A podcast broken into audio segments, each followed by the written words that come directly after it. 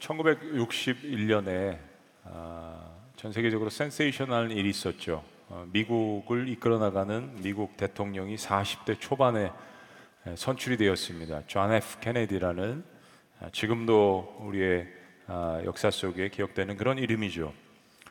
어, 그로부터 1년 후에 1962년에 뉴욕 주에서 한 공립 학교에서 어, 소송이 제기됐습니다. 당시까지는 미국에 있는 모든 공립학교에서는 어, 기도하면서 수업을 시작했습니다.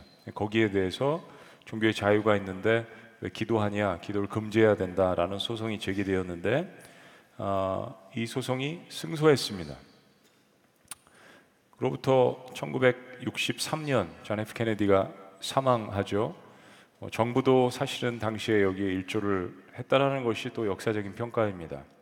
1965년에 이런 분위기 속에서 어, 미국 모든 것들을 결정하는 대법원에서 어, 미국 전역에 있는 공립학교에서 이제 더 이상 기도할 수 없다라는 금지 명령이 떨어지게 됩니다. 매우 슬픈 소식이었고 또 충격적인 일이었습니다. 그 미국 드라마랑 영화를 어, 전에 보시면은 가끔 이렇게 뭐 추수감사절 때도 뭐 이렇게 크리스마스 때 가정들이 미국 참 가족적인 그런 분위기가 많이 있습니다. 나와서 아, 그 먹기 전에 이제 기도를 합니다. 근데 이 사건 전과 후가 많이 차이가 있습니다. 아, 그게 뭐냐면 그 전에는 기도를 할 때 맨 끝에 심심치 않게 예수님의 이름으로 기도했습니다라는 것이 자연스러웠는데 그 이후에는 1965년도 이후에는 비록 가정이 모여서 추수감사절이나 크리스마스 때 기도를 한다고 해도 절대로 예수님의 이름으로 기도합니다라는 것을 못 보셨을 겁니다. 막대한 영향력을 미친 거죠. 과연 예수님의 이름으로 기도한다라는 것 이게 어떤 의미를 갖고 있을까요? 예수님께서 돌아가시기 전날 밤 제자들에게 성령을 약속하셨습니다. 우리가 지난주에 본 말씀이죠. 진리의 영이시고 우리를 도우시는 파라클레토스 영이시고 하나님 보내시는 거룩한 영으로서 인간의 죄와 또 정의가 무엇인지 심판이 무엇인지에 대해서 숨김없이 주님의 말씀대로 다 우리에게 알려주시고 깨닫게 하시는 분. 그런데 한 가지를 이날 밤에 주님께서 더 선물로 주신다라고 말씀하십니다. 바로 이제부터는 예수님의 이름으로 기도하라는 것입니다. 자, 24절 말씀 다 같이요. 시작. 지금까지는 너희가 내 이름으로 아무것도 구하지 아니하였으나 구하라 그리하면 받으리니 너희 기쁨이 충만하리라. 그렇습니다. 이제까지 야훼 하나님을 믿는 어떤 유대인도 정통 유대인도 예수님의 이름으로 기도한 일이 없습니다. 당연하죠. 이 땅에 오실 메시아가 누군지 몰랐습니다. 와서 하나님의 아들이라고 선포를 하셔도 그들 대부분은 믿지 않았습니다. 근데 이제 예수님께서 내 이름으로 기도해야 될 때가 됐다라고 선포를 하십니다. 예수님께서 이 말씀을 제자들에게 하시기 전에 16절에 좀 이해하지 못할 말씀을 하십니다. 조금 있으면 너희가 나를 보지 못하겠고 또 조금 있으면 나를 보리라. 아주 상반되고 애매모호한 말씀을 하십니다. 당연히 제자들은 이 말씀의 의미를 도저히 이해할 수 없었습니다. 보지 못한다고 하시고 또 조금 있으면 본다고 하시고 이 말씀의 의미는 이제 주님께서 십자가에 돌아가시기 때문에 육신의 몸을 입고 이 땅에 오셨던 그런 주님의 모습들은 더 이상 볼 수 없지만 부활하셔서 이제는 영원히 함께 하실 것이라는 그 역설의 진리를 선포하시는 것입니다. 그래서 이제부터는 성령 안에서 우리와 영원히 함께 하시면서 당신의 이름으로 기도할 수 있다라고 굉장히 중요한 역사적인 선언을 하시는 것이죠. 예수님께서 오늘 예수님의 이름으로 기도하는 이 교훈에 대한 이야기를 하시는 이 말씀은 하나입니다. 그런데 이 말씀의 문맥상 우리의 삶에 적용할 수 있는 몇 가지가 있습니다. 과연 예수님의 이름으로 기도한다는 것은 어떤 의미일까요? 첫째는 애통하나 기쁨을 누리는 기도입니다. 애통하나 기쁨을 누리는 기도. 예수님의 참 이 애매모호하고 상충되는 것 같은 이상한 말씀에 제자들이 수군거립니다. 19절 말씀 예수께서 그 묻고자 함을 아시고 이르시되 내 말이 조금 있으면 나를 보지 못하겠고 또 조금 있으면 나를 보리라 함으로 서로 문의하느냐 주님께는 여쭤보지 못하고 자기네들끼리 막 수근거리면서 질문합니다. 제자들의 이런 그 걱정스럽고 복잡한 마음을 아시는 주님께서 그때 이런 말씀을 주십니다. 20절 말씀. 다시 시작. 내가 진실로 진실로 너에게 이르노니 너희는 곡하고 애통하겠으나 세상은 기뻐하리라 너희는 근심하겠으나 너희 근심이 도리어 기쁨이 되리라. 예수님의 십자가의 그 고난과 죽음의 그 모습을 보고 제자들은 통곡할 것입니다.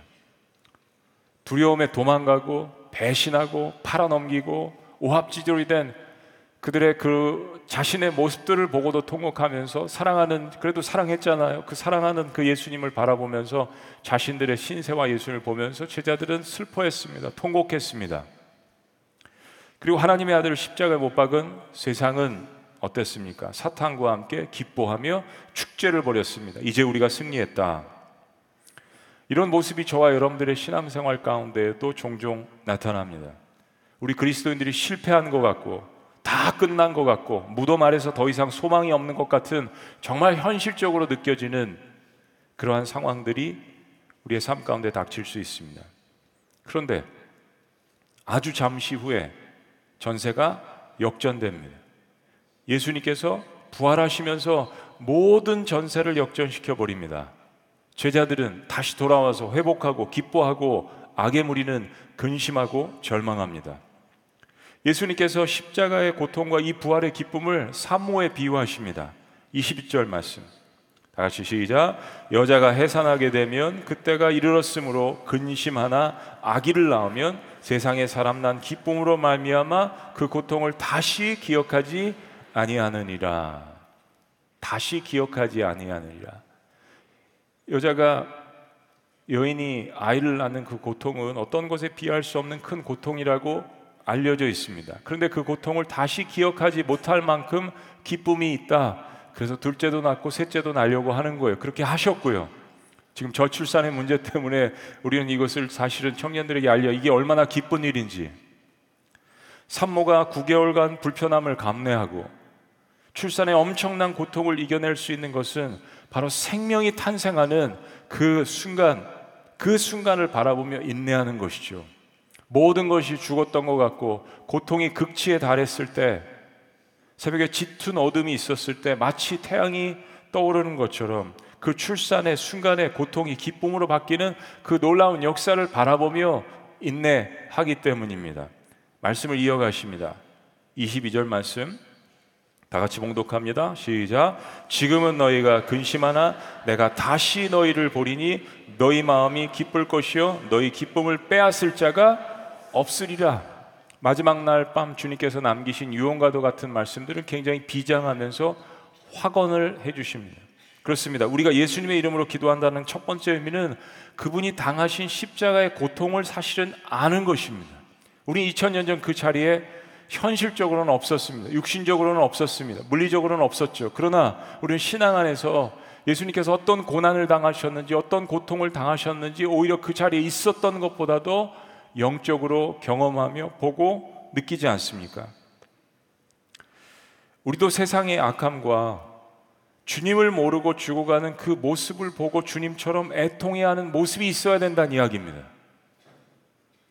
예수님께서 십자가에 돌아가신 고통만 가지셨던 것이 아니라 이 땅에 오셔서 하나님 아버지를 사랑하고 섬긴다고 하면서도 하나님 아버지와 배역한 관계를 갖고 있는 그래서 AD 70년에 그 예루살렘이 멸망할 것을 바라보시면서 동산에 올라가셔서 정말 애통하고 통곡하는 마음으로 바라보시면서 기도하셨던 그 주님의 아픈 모습.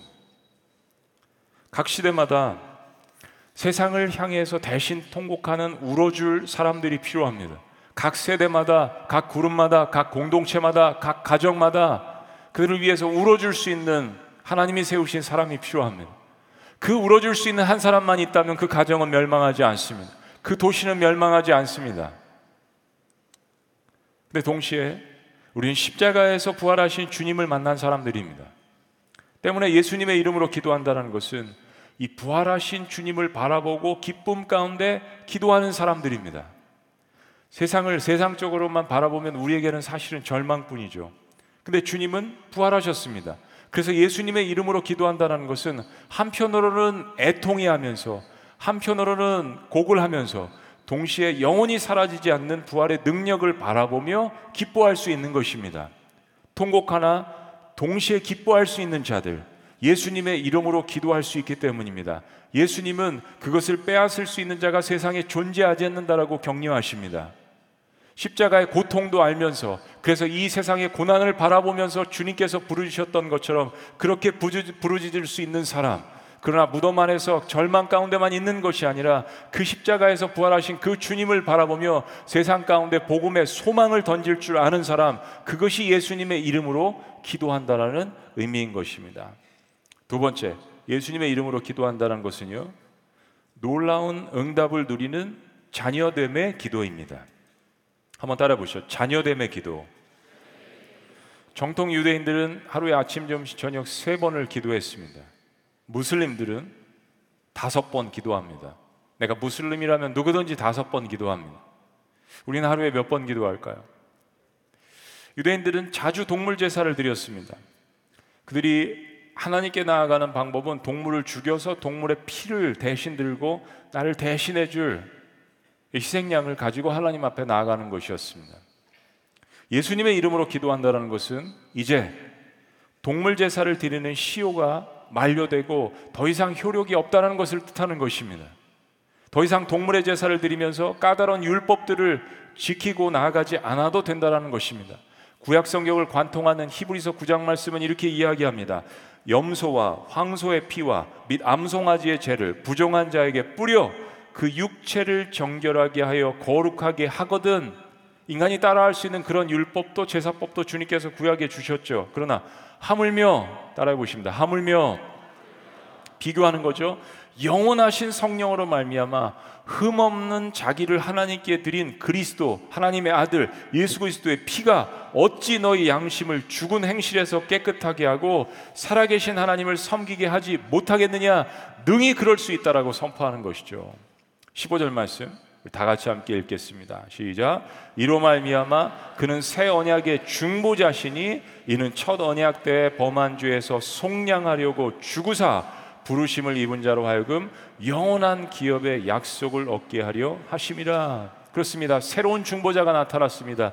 새 언약을 완성하고 하나님께서 새 언약을 실행할 자, 하늘과 땅을 단 한 번에 이을 자, 바로 하나님의 아들이신 예수 그리스도십니다. 이제 아버지께로 나아가는 가장 완전한 길은 바로 이 새 언약의 중보자이신 미리에이터, 레컨실리에이터, 화해자시고 하늘과 땅을 다리 놓으실 그분의 아들 예수 그리스도십니다. 우린 예수 그리스도의 이름으로 예배에 참석하시는 것입니다. 우린 예수 그리스도의 이름으로 우리의 간구를 하나님 앞에 부르짖는 것입니다. 23절 말씀입니다. 다 같이 시작. 그날에는 너희가 아무것도 내게 묻지 아니하리라 내가 진실로 진실로 너에게 이르노니 너희가 무엇이든지 아버지께 구하는 것을 내 이름으로 주시리라. 요한복음 14장 13절 말씀에도 주님께서 똑같은 말씀을 하셨어요. 예수님은 우리가 예수님의 이름으로 기도할 때 하나님은 그 아들의 이름을 들으시고 응답하신다는 것입니다. 내가 의로워서 내 스펙 때문에 내 업적 때문에 우리가 거룩한 지성소에 성소에 예배 하나님 앞에 다가갈 수 있다는 것이 아닙니다. 우리가 어떠함에도 불구하고 하나님의 아들이 내신 그 거룩한 보혈이 그 피가 우리를 뒤덮고 있기 때문에 우리가 예수 그리스도의 이름으로 예배에 나갈 수 있고 예수 그리스도의 이름으로 기도할 수 있다라는 말씀을 주시는 것이에요. 여러분 기도의 응답은 하나님의 살아계심을 체험하는 놀라운 기회죠. 우리가 기도하지 않고서 어떻게 하나님을 경험할 수 있을까요? 예수님의 이름으로 기도할 때 하나님은 귀를 열고 마음을 열고 우리의 기도를 듣고 계십니다. 예수님의 이름으로 기도할 때요. 내 이름으로 주시리라고 주님께서도 말씀하십니다. 근데 제가 말씀드린 것은 이것은 주술적인 의미를 이야기하는 것이 아닙니다. 예수님께서 내 욕심과 탐욕과 야망의 소원을 들어주시는 요술 램프에서 나오는 지니와 같은 존재라고 말씀드리는 것이 아닙니다. 그래서 예수님은 주기도문을 통하여서 우리가 어떻게 기도해야 할지, 어떤 기도를 해야 할지 기도의 모범을 주님께서 보여주셨습니다. 그 주기도문이 아니라더라도 새벽에, 저녁에, 하루의 일과를 시작할 때, 마칠 때 어떻게 하나님 앞에 나아가야 할지를 주님께서 몸소 보여주셨습니다. 요한복음 15장에서 나는 포도나무야, 너희는 가지고 우리 아버지는 농부이신데 가지는 그냥 나무에 붙어 있기만 해.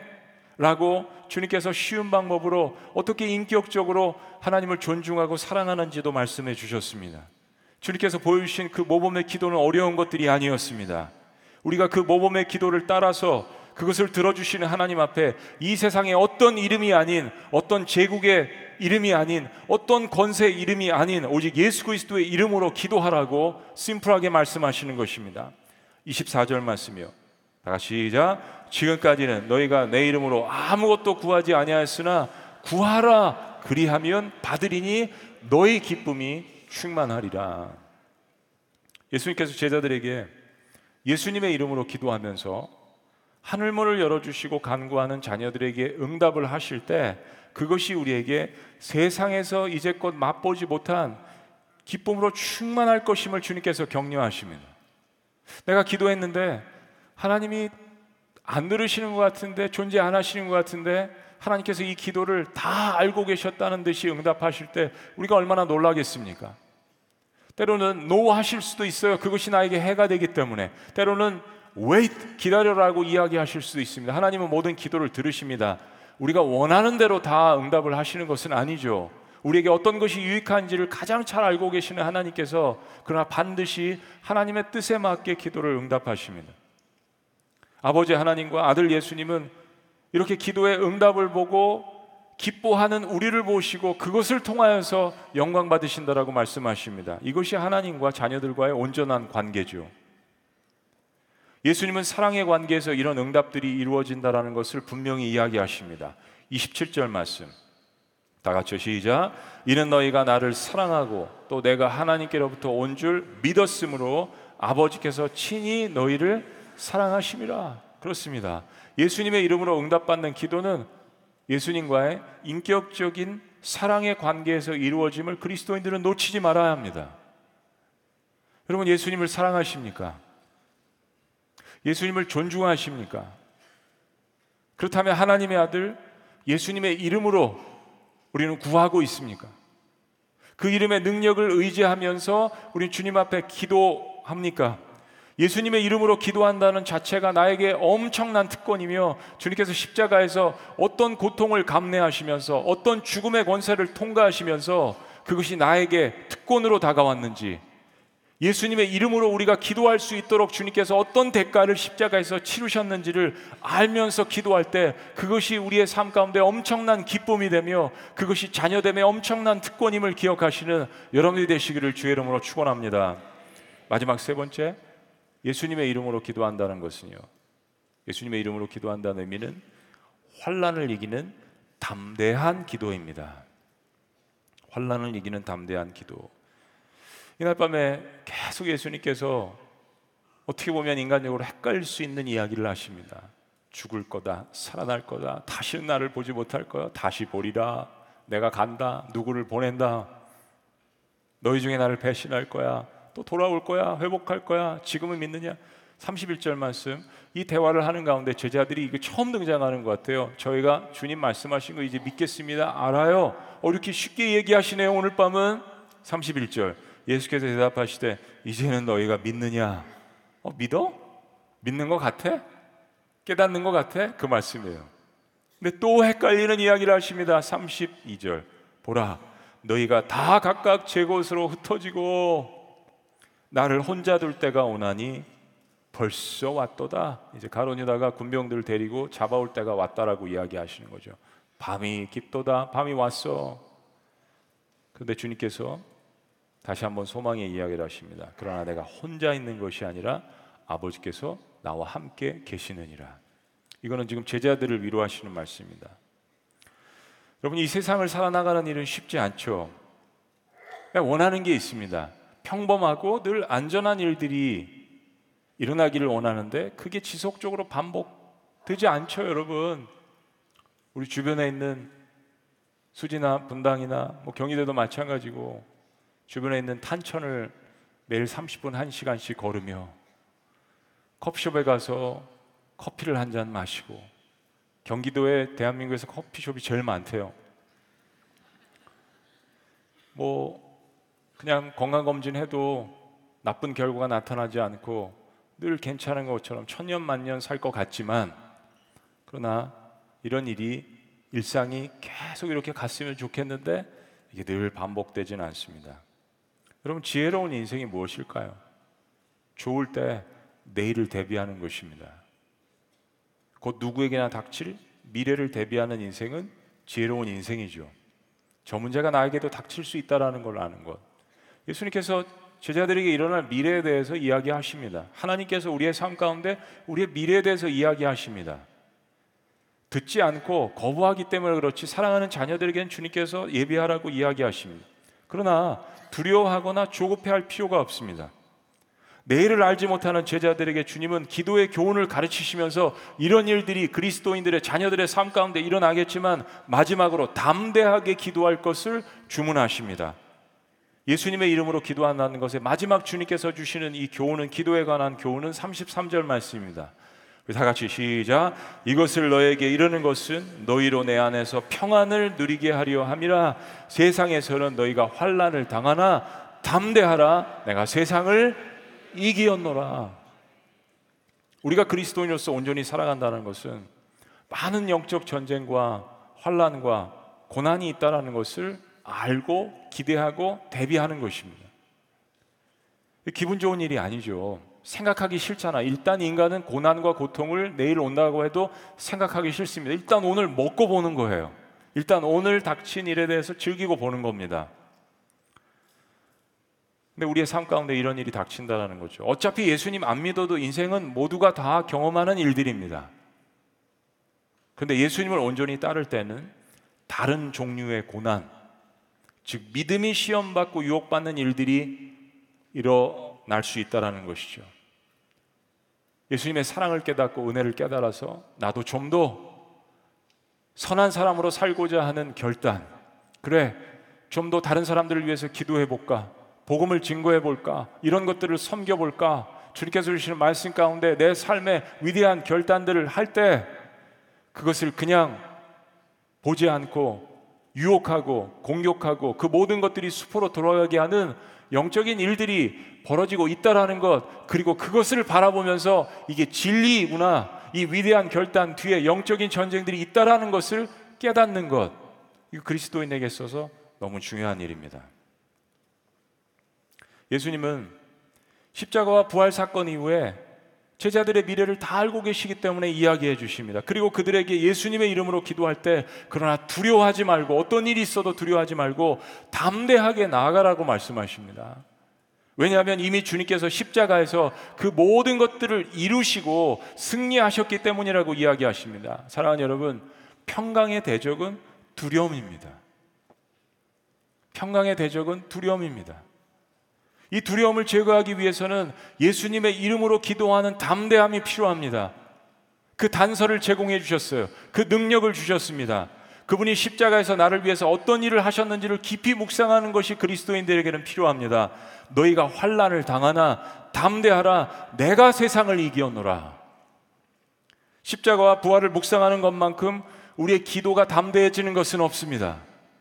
내가 쓰러졌을 때에도 내가 낙심했을 때에도 내가 포기했을 때에도 내가 바라봐야 할 것은 나를 대신해서 십자가를 지시고 환란을 당하셨지만 이 세상을 이기시고 사망 권세를 멸하시고 사탄의 머리를 꿰부수신 부활하신 나의 주님을 바라보는 것입니다. 그것이 예수님의 이름으로 기도한다라는 의미입니다. 사랑하는 여러분, 예수님의 이름으로 기도한다라는 것은 사실은 신앙 고백입니다. 그렇게 할 때 우리의 삶에 핍박이 올 수도 있습니다. 어느 지역에서는 여전히 목숨이 위태로울 수도 있습니다. 예수님의 이름으로 기도하기 때문에. 아, 저 사람 예수님 믿는구나. 근데 우리가 모든 간구와 소망을 창조주 하나님 앞에 올려드릴 때 예수님의 이름으로 기도한다는 것은 나의 모든 삶이 예수님 때문에 존재한다는 것, 나의 삶의 주인이 예수님이라는 것을 사실은 고백하는 것입니다. 어떤 컨퍼런스를 가면 가끔 미자립 교회 목사님들이나 선교사님들을 만날 때 나중에 지구촌 교회를 방문하고 싶다라고 하시는 분들이 더러 있습니다. 어, 중보기도를 배우고 싶습니다. 셀그룹을 배우고 싶습니다. 교회를 한번 방문하고 싶은데요. 목사님 지구촌 교회는 도대체 어디 있는 거죠? 수지에 있나요? 어떤 사람 분당에 있다고 하는데요. 어떤 사람은 경기도에 있다고 하는데 어디를 가야 돼요, 목사님? 그리고 가면 목사를 만날 수 있나요? 교회가 큰데 라고 당혹스러워 하시는 분들이 있습니다.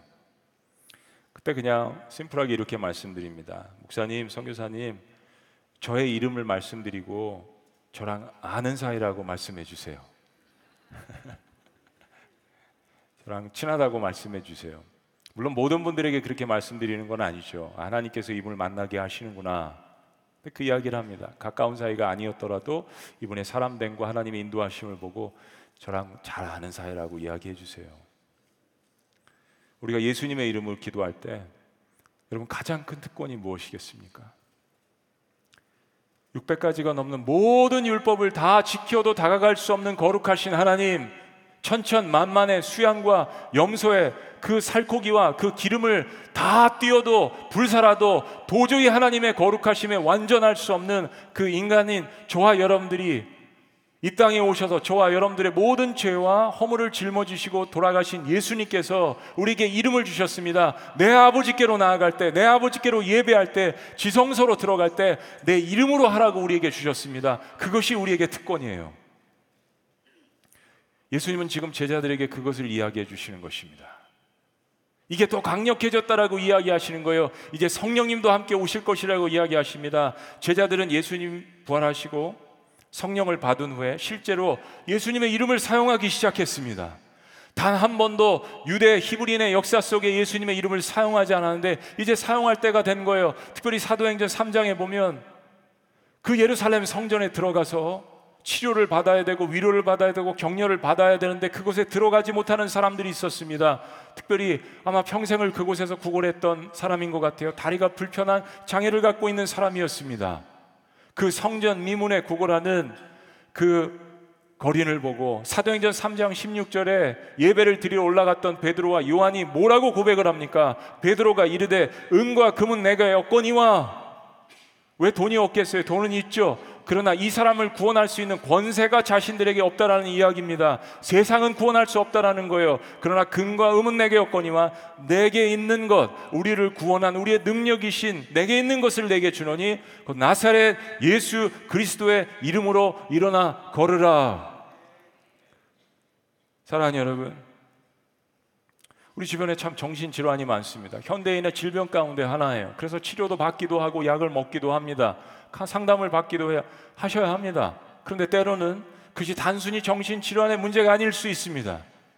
영적인 문제일 수 있습니다. 귀신이 괴롭힐 수 있습니다. 악한 선탄의 권세가 그 영혼을 장악할 수 있습니다. 기도하는 사람들은 깊이 기도하고 사랑하는 사람들은 외치셔야 합니다. 크게 외칠 필요도 없어요. 그 영혼을 사랑하는 마음으로 언제가 마지막으로 그 영혼을 위해서 예수 그리스도의 이름으로 악한 마귀가 사탄이 떠나갈지어다 라고 외치신 적이 언제이십니까?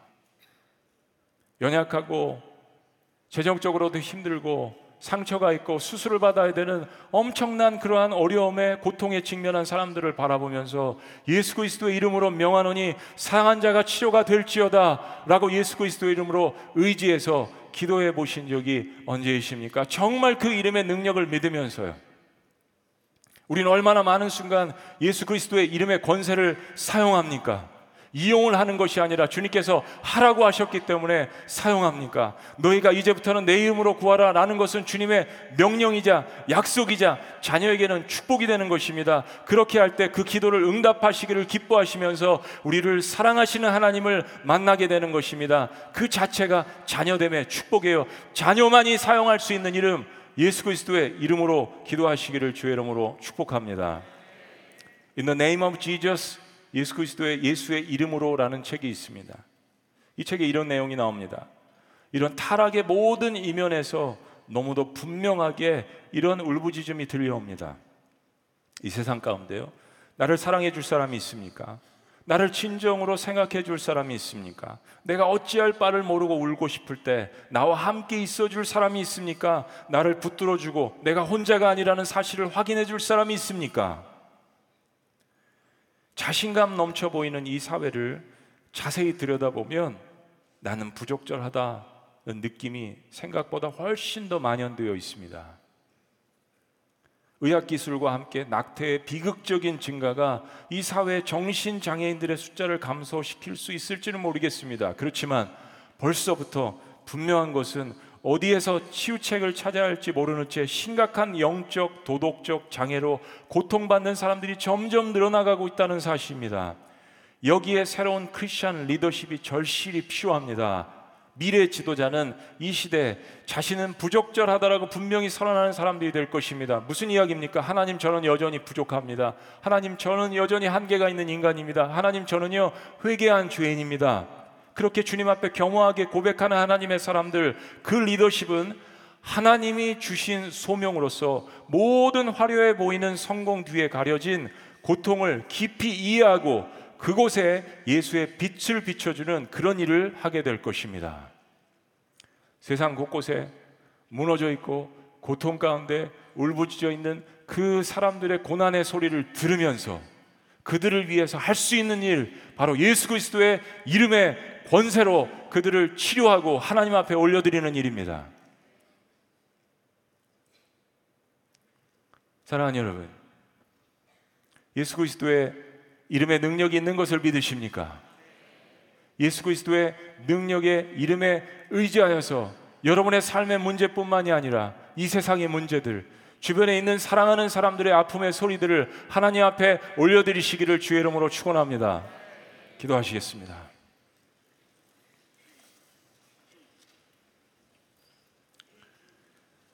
우리는 때로 헛된 이름으로 의미 있는 것을 구할 때가 있습니다. 썩어지는 이름으로 영원한 것을 기대할 때가 기도할 때가 있습니다. 어리석은 일이죠. 여러분 우리 모두는 마음 가운데 다 소원이 있습니다. 바람이 있습니다. 근데 그것을 구할 때 나의 이름과 능력으로 구하십니까? 세상에 썩어질 권세로 구하십니까? 주님께서 오늘 말씀하십니다. 제자들아 이제 다 되었다. 밤이 되었어. 그때가 되었어. 내가 십자가에서 모든 죄와 고통을 짊어지고 죽을 때가 되었다. 그러나 끝이 아니라 시작이야. 다시 부활한 이후 성령님 오시면 이제 기도하라. 나의 이름으로 내가 아버지께 이야기하겠다. 라고 하시는 것이 오늘 밤 제자들에게 하신 주님의 약속이요 축복이요 말씀입니다. 살아계신 하나님, 예수 그리스도의 이름으로 기도하는 이 권세를 놓치지 않게 하여 주시옵소서. 그 기쁨이 얼마나 충만한 것임을 깨닫는 이 세대 저희가 될 수 있도록 인도하여 주시옵소서. 예수 그리스도의 이름으로 기도하는 이 특권과 이 권세를 회복하는 이 시대 지구촌의 모든 성도님이 될 수 있도록 축복하여 주시옵소서. 우리의 권세를 주신 주님, 구원해 주신 주님, 예수님의 이름으로 기도합니다. 아멘. 할렐루야. 우리 다 같이 자리에서 일어나시겠습니다. 우리 그런 마음으로 주님 앞에 외치십니다. 예수의 이름으로 나는 일어서리라. 예수의 이름으로 나는 일어서리라. 주가 주신 능력으로 나는 일어서리라. 원수가 날 향해 와도 원수가 쓰러지지 않으리. 고백합니다. 주가 주신 능력으로 주가 주신 능력 주가 주신 능력으로 주가 주신 능력으로 주가 주신 능력으로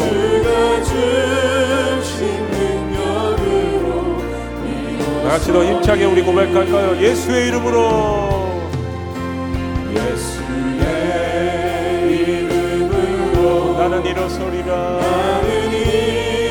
일어서리라. 나는 주가 주신 주가 주신 능력을 나는 일어서리라.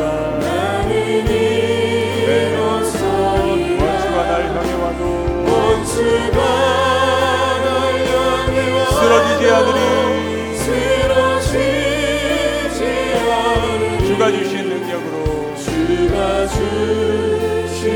능력 주가 주신 능력으로 주가 주신 능력으로 주가 주신 능력으로 일어서리. 여러분 그렇게 들으셨던 오른손을 잠깐 들어주시겠습니까? 제가 여러분들을 위해서 한번 기도합니다. 살아계신 하나님 오늘 우리에게 예수 그리스도의 이름으로 기도할 수 있는 권세를 다시 한번 말씀해 주신 것 감사합니다. 특별히 하나님의 자녀들에게 이 특권이 있음을 기억할 수 있도록 역사하여 주시옵소서.